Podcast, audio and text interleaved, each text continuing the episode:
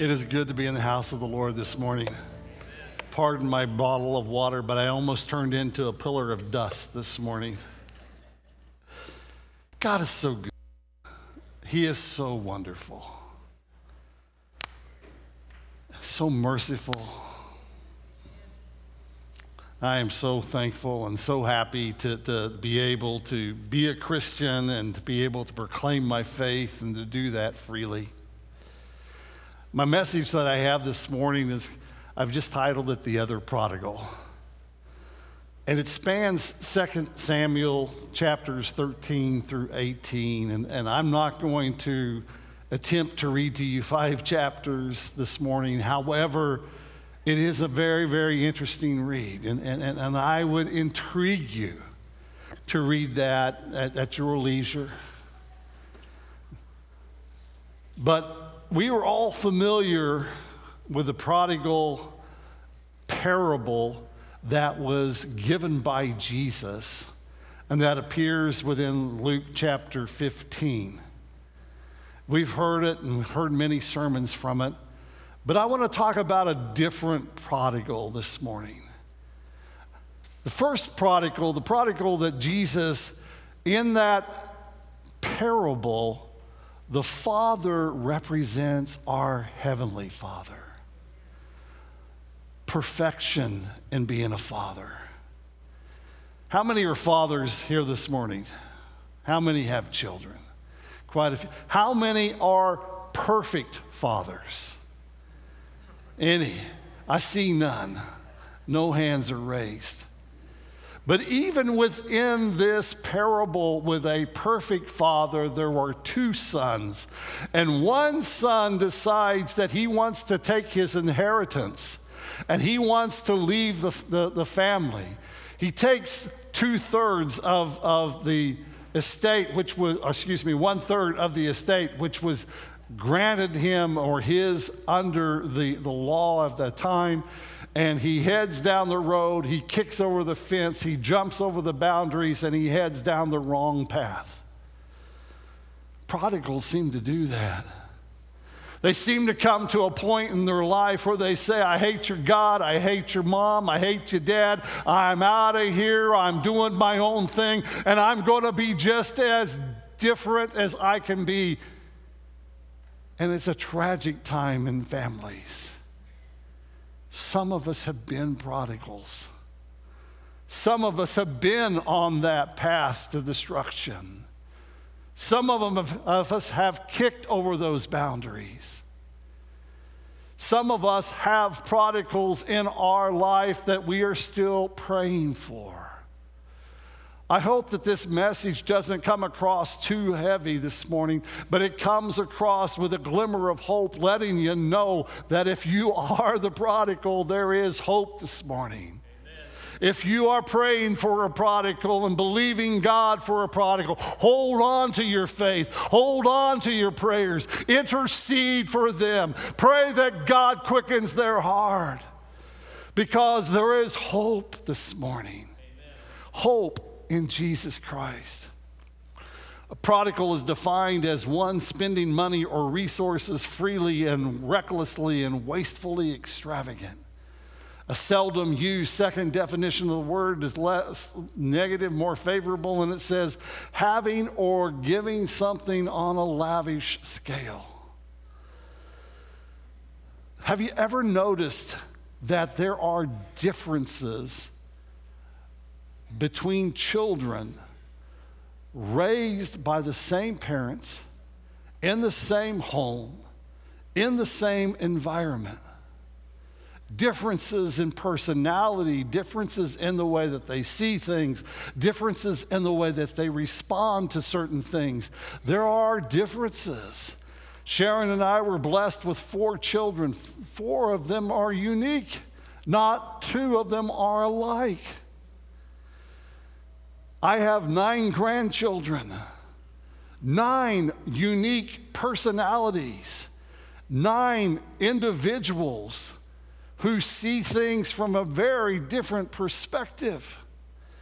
I remember when my grandson Jonathan was, was a tiny little guy and he would crawl up on my lap in the recliner and we would travel to different planets. We would go to the moon and we would go to Mars and when we would blast off, the recliner would shake and he loved it so much.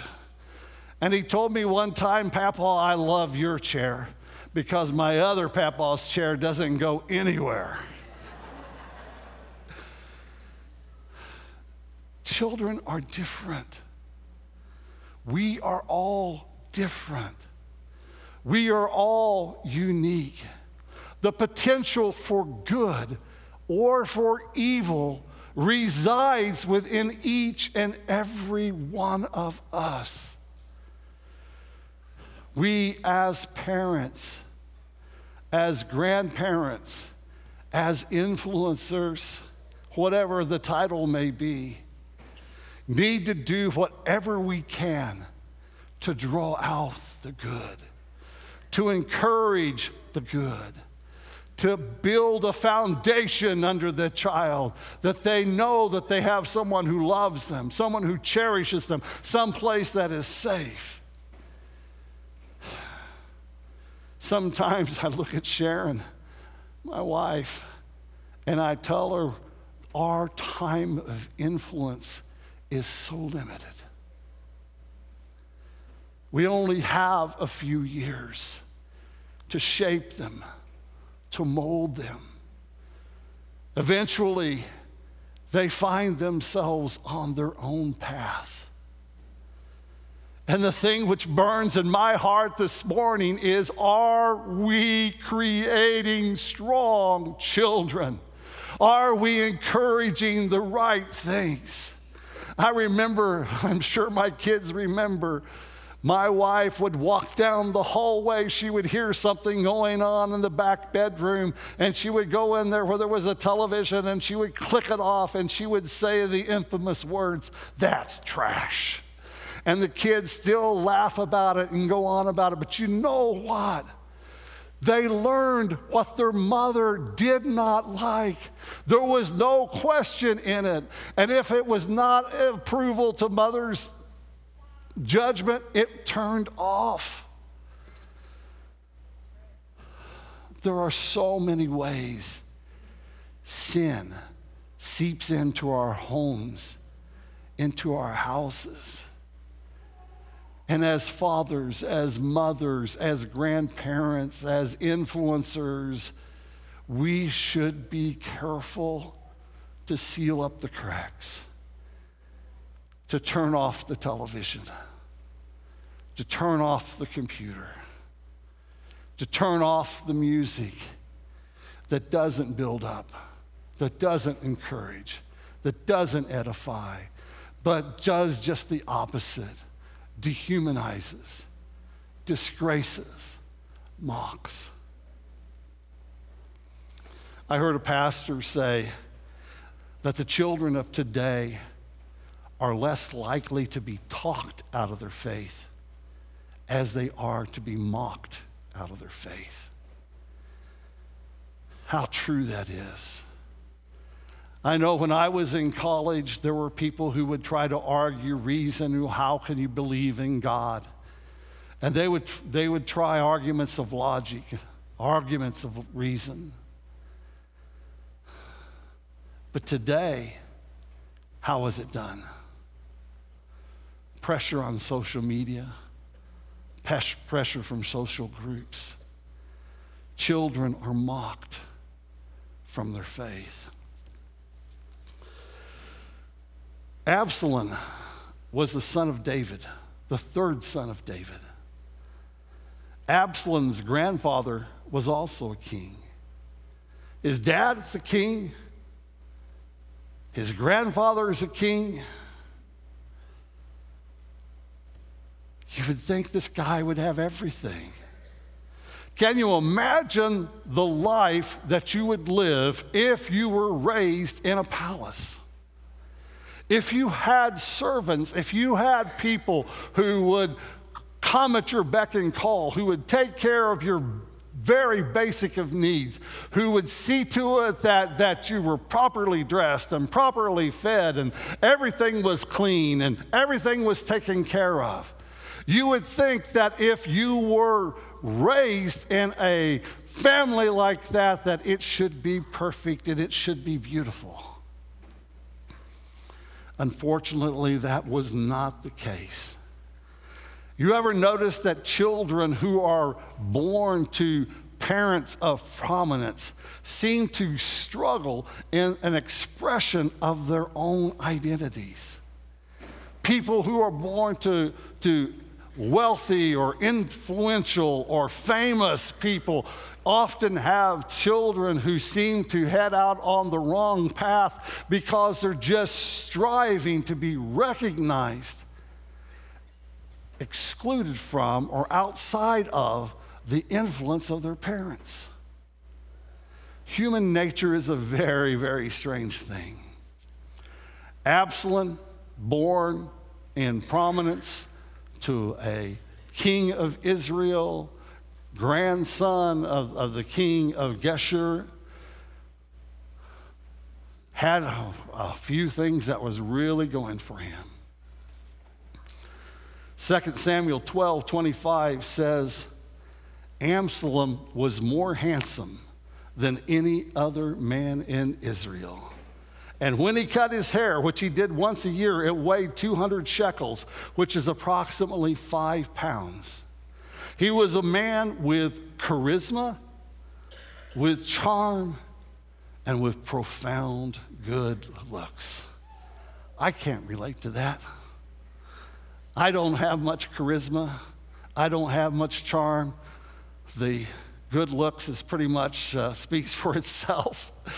But here is Absalom with so much potential in his life, so much that was going his way, so much that God had blessed him with natural beauty, the ability to carry on conversations and to interact with people.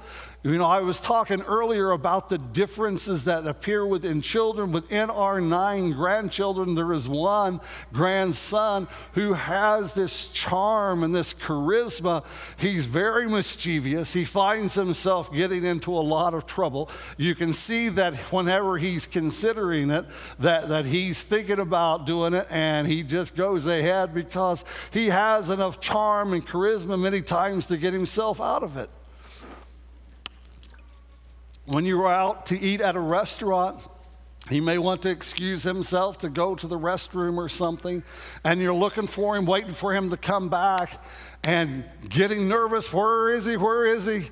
And he is in the kitchen.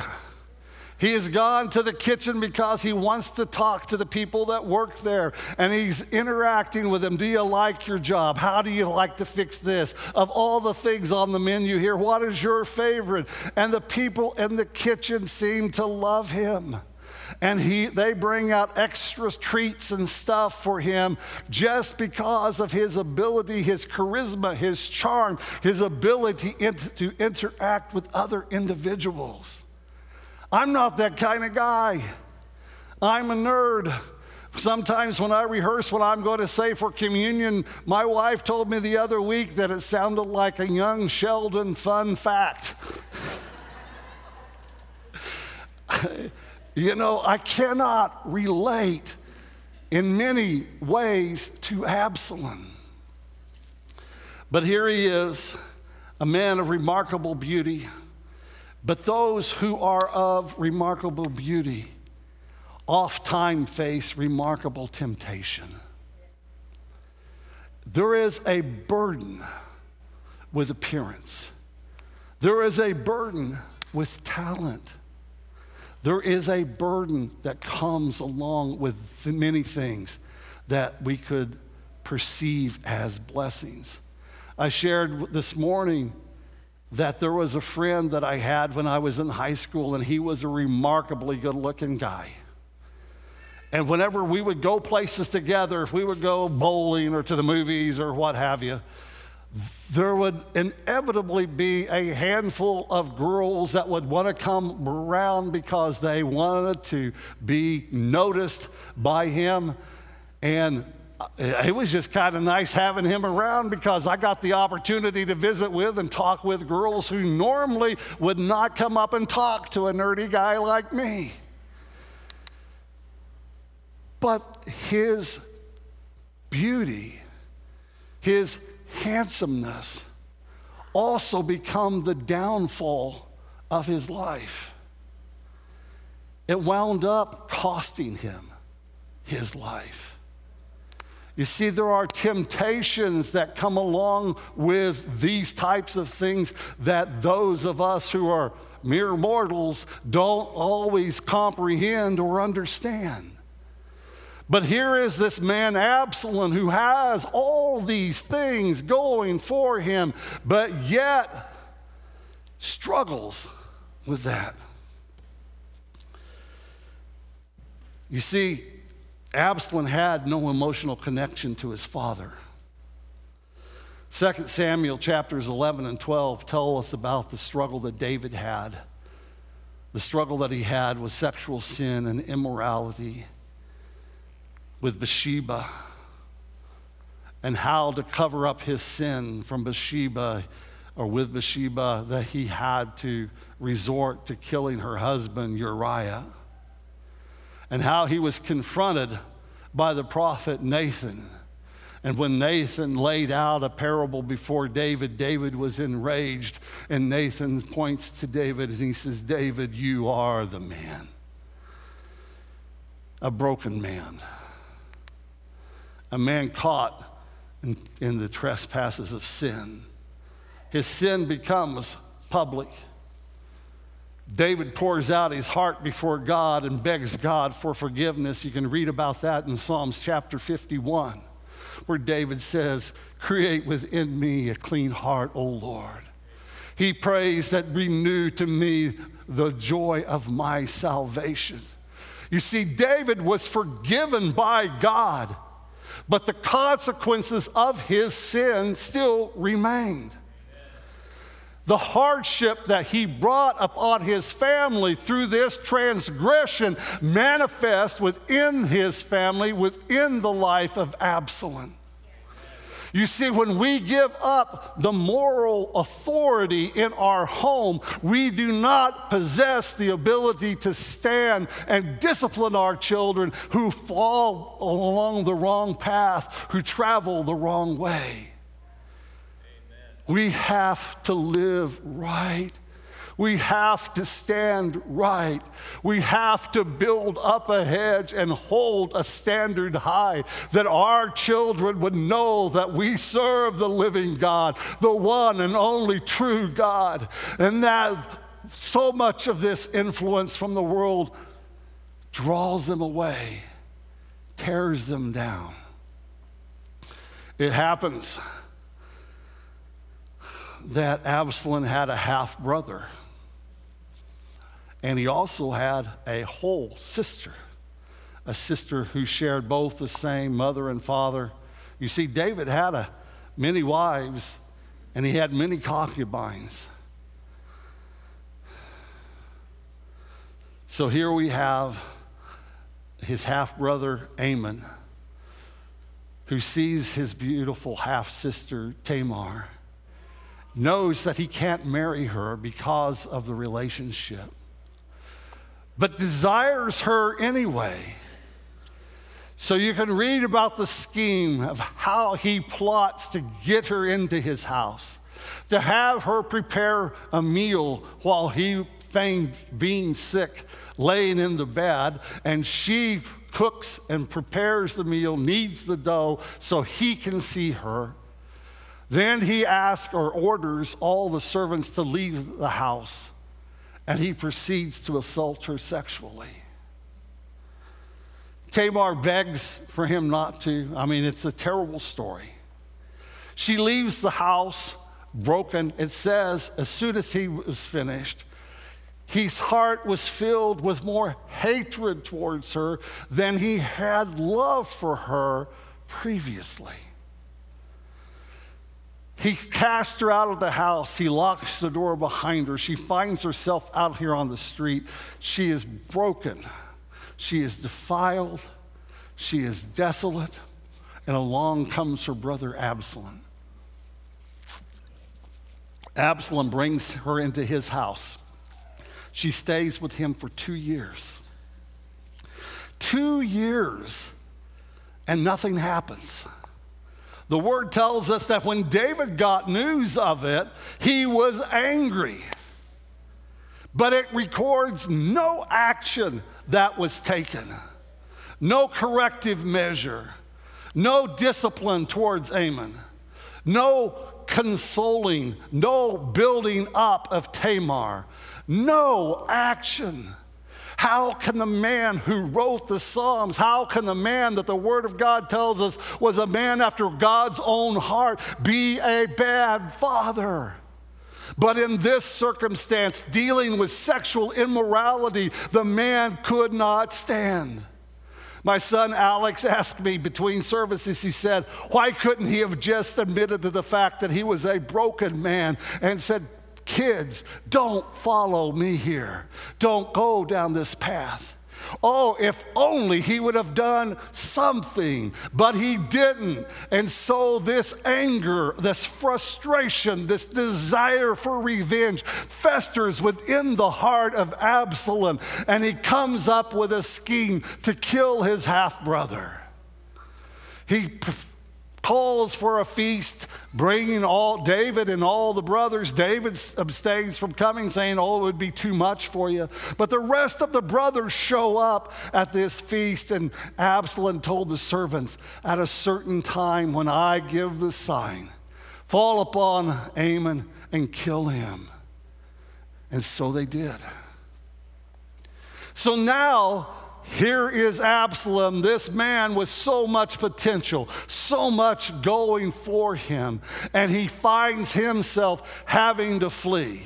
Fortunately, he has a grandfather who is a king, and he goes and lives in the shelter and the provision of his grandfather, and he's there for a number of years. David grieves for his dead son over time becomes reconciled to it, but still misses his son Absalom. In time, there again, you need to read this story. In time, Absalom is brought back. But for two years after returning to Israel, he does not have any fellowship with the king. And so he sets David's advisors field on fire because when he had called for him and wanted him to come to, to carry the message back to David that, look, if you have anything against me, then judge me. If, if I am guilty, kill me. But I do not want to continue to live like this. By setting the man's field on fire, he gets his attention. He comes to address that issue and over time gets reconciled back with his father.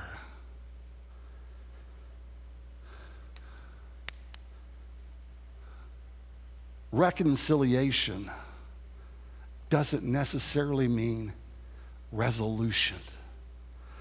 The unaddressed, unforgiven sins still reside.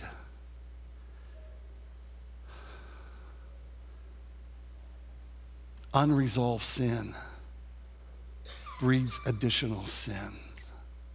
I remember as a little boy, my mama told me, don't tell a lie. If you tell a lie, you'll tell three or four trying to get out of it. And against my mother's advice, I've told lies.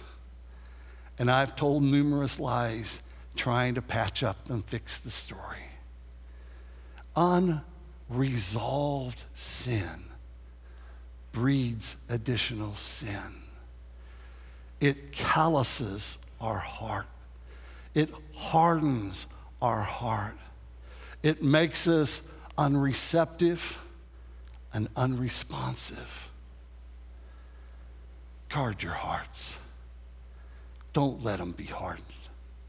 Don't let them be calloused. So Absalom, the charmer, back in Israel, back in Jerusalem, back in communion with his father. 2 Samuel 15, 1, 6, 1 through 6 says, After this, Absalom got himself a chariot and horses and 50 men to run before him, a motorcade. You ever been anywhere where there's been a motorcade? I've been to Washington a lot and several times with, a, or a couple of times with the kids, I guess. And it was always impressive to see these motorcycles come through with their sirens blaring and these big long cars with flags mounted on the front and the motorcade. Somebody important is in that car. We may not know who it is, but they are a person of prominence. So here is this man this extremely good looking guy, this guy with all this charm and all this charisma, driving the shiny new chariot, and in front of him ran 50 men who made sure that the path was clear, made sure people knew who was coming. And he is a man for the hour. And so it says, and Absalom used to rise early and stand beside the way of the gate. And when any man had a dispute to come before the king for judgment, Absalom would call to him and say, From what city are you?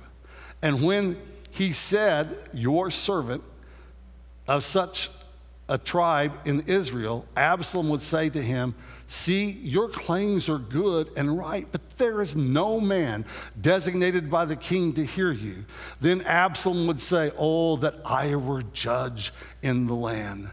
Then every man with a dispute or cause may come to me, and I would give him justice. And whenever a man came near to pay homage, and some versions say to bow down to him, he would put out his hand and take hold of him and kiss him. Thus Absalom did to all of Israel who came to the king for judgment. So Absalom stole the hearts of the men of Israel. He is taking away the recognition of his father as being king.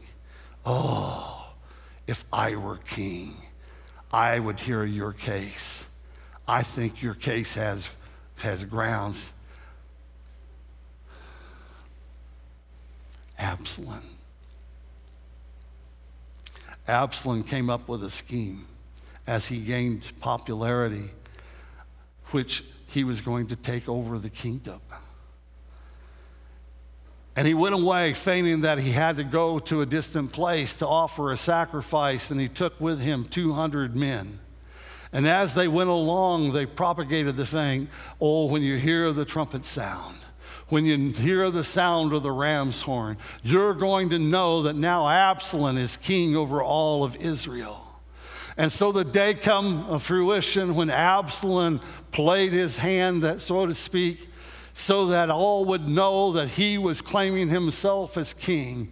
David flees the palace and he takes with him his household and leaves behind concubines to look over the palace. Absalom comes to the palace, pitches a tent on its roof, and in the presence of all of Israel, has sex with his father's concubines in order to seal the thing that there could now be no reconciliation the die was now cast. Civil war ensued in the rebellion. Soon, over 20,000 of David's men had fallen. Absalom was off riding on his beast, his mule, I think it was. And you've heard the story from a kid in Sunday school about how his hair become entangled to the branches of the mighty oak he was entangled, the beast kept on going, and here he is suspended, helpless, hanging from a tree. David's men come, shoot him with arrows, put him to death. David loved his son. He mourned for his son. It tells us, find where this is at here. 2 Samuel 18:33 says, And the king was deeply moved and went to the chamber over the gate and wept. And as he went, he said, Oh, my son Absalom, my son, my son Absalom, why would I had died instead of you? Oh, Absalom, my son, my son. David loved his son, but he didn't correct his son. He didn't direct his son. He didn't give the proper guidance to his son. He is, he being Absalom, is a prodigal who didn't come home. Unresolved sin leads to further sin. Although a father might repent of his sin, his children may not. David repented of his adultery and murder and was reconciled with God, but lost the moral authority to rule and govern his own family. Through his own sin, David brought judgment on his own house. 2 Samuel 2 and 11 tells us. There are lessons that we should learn in judgment. There are consequences for sin. I share this message this morning because, as I said earlier, we need to know that there is only a limited time to seek the face of God, a limited time to repent. Jesus says that no man cometh unto him except he is drawn to him by his Father. What's that mean? That means you cannot just decide one day, hey, you know what? I think I'm going to get right. If you are thinking about getting right, it is because the Lord, through the Holy Spirit, is drawing on your heart and asking you to come forward for forgiveness. Genesis tells us that the Spirit of God does not always dwell with the hearts of men. What is that telling us? It's telling us that we should not scorn nor turn away nor take lightly those times when God is placing a call upon our hearts. Prodigals, come home. Parents of prodigals, hold fast to the faith. Don't be a hindrance to those children who wish to return. Don't set standards and bars so high that they cannot get over them. Be loving, be comforting. You can do that without underscoring the sin. God has trusted us as stewards. Let us be wise stewards. You know, people don't repent because of fear of judgment. Revelation gives the illustration of how, after the plagues were poured upon them, how people would gnaw their tongue, but yet never turn their face towards God, but curse Him.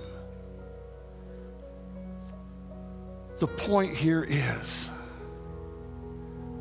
be sensitive to His leading be sensitive to his calling. Be sensitive to the work that he's doing in your life and in the life of those who you hold in prayer. Dear Heavenly Father, we thank you, Jesus.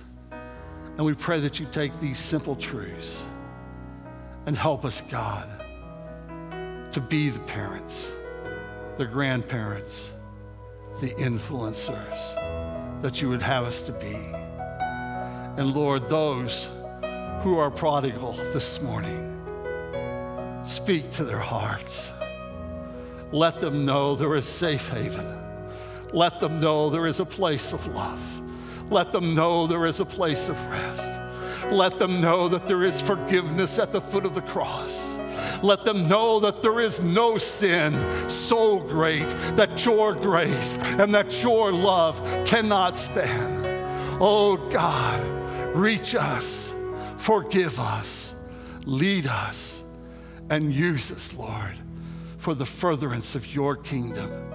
In Jesus' name we pray. Amen. Thank you for your time today. Go with God, spread His word, live your life, reach out to your prodigal, bring them in. Thank you so much. God bless you.